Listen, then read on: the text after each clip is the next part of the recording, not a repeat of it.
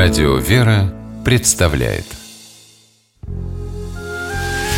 Семейные истории Стутте Ларсен.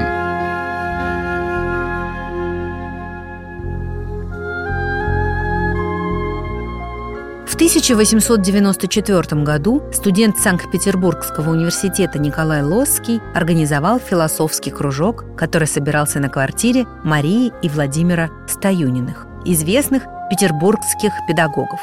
Вскоре к кружку присоединилась дочь Стоюниных, Людмила, слушательница историко-филологического факультета высших женских курсов.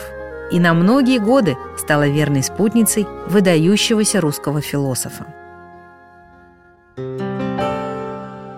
Кружок существовал несколько лет. Его члены обсуждали доклады, устраивали философские дискуссии, читали друг другу свои стихи, рассказы, вместе гуляли по пригородам Петербурга.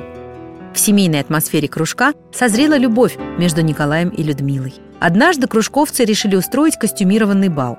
Людмила Владимировна, вспоминает Николай Лоский, была очень красиво одета мифической птицей Сирен. Костюм птицы печали очень шел к ее серьезному лицу.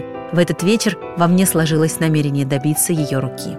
На праздник Рождества в 1901 году Николай Лоский сделал девушке предложение, и она с радостью согласилась. Николай и Людмила поженились 16 июня 1902 года в Женеве, где молодой человек тогда проходил стажировку. Венчал их настоятель Крестовоздвиженского собора Женевы, протоиерей Николай Апраксин. «Служба произвела на меня и Людмилу сильное впечатление», — вспоминал Лоский. Тогда мы ясно осознали, что венчание есть таинство, завершающее и оформляющее духовно-телесную связь, которая поддерживается сверхчеловеческой силой.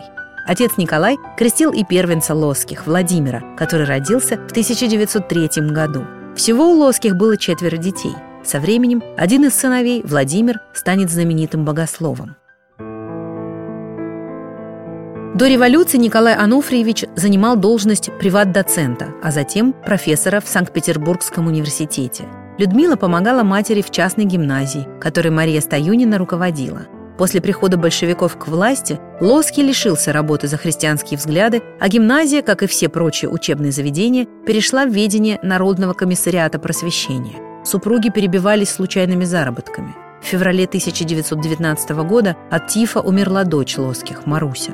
В смутные годы, особенно после смерти дочери, Людмила Владимировна часто унывала и говорила супругу, что боится за семейное счастье, боится будущего – Николай Ануфриевич успокаивал супругу, повторяя, что вся жизнь человека руководится провидением и что все, случающееся в ней, имеет глубокий смысл. Зимой 1922 года он заболел желтухой. Супруги молились Богородице об исцелении. В день Благовещения Лоски попросил жену отнести последние ценные вещи в дар Казанскому собору. Когда она согласилась, вспоминал Николай Ануфриевич, я почувствовал во всем теле переживание счастливой цельности – с этого момента я исцелился от своей болезни. Желтуха прошла –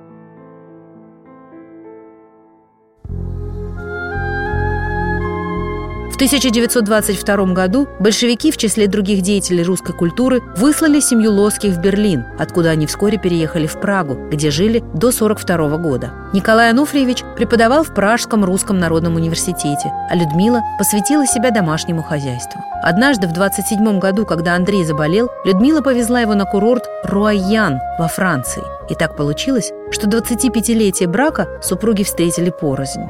«Дорогой мой Коля», – писала Людмила Владимировна, – «вот уже 25 лет прошло со дня нашей свадьбы. Издалека обнимаю тебя и крепко целую. Я бесконечно счастлива с тобой. И любовь моя к тебе не уменьшается, а растет с годами. К любви моей еще присоединяется и гордость тобою, и восхищение». Семейные истории –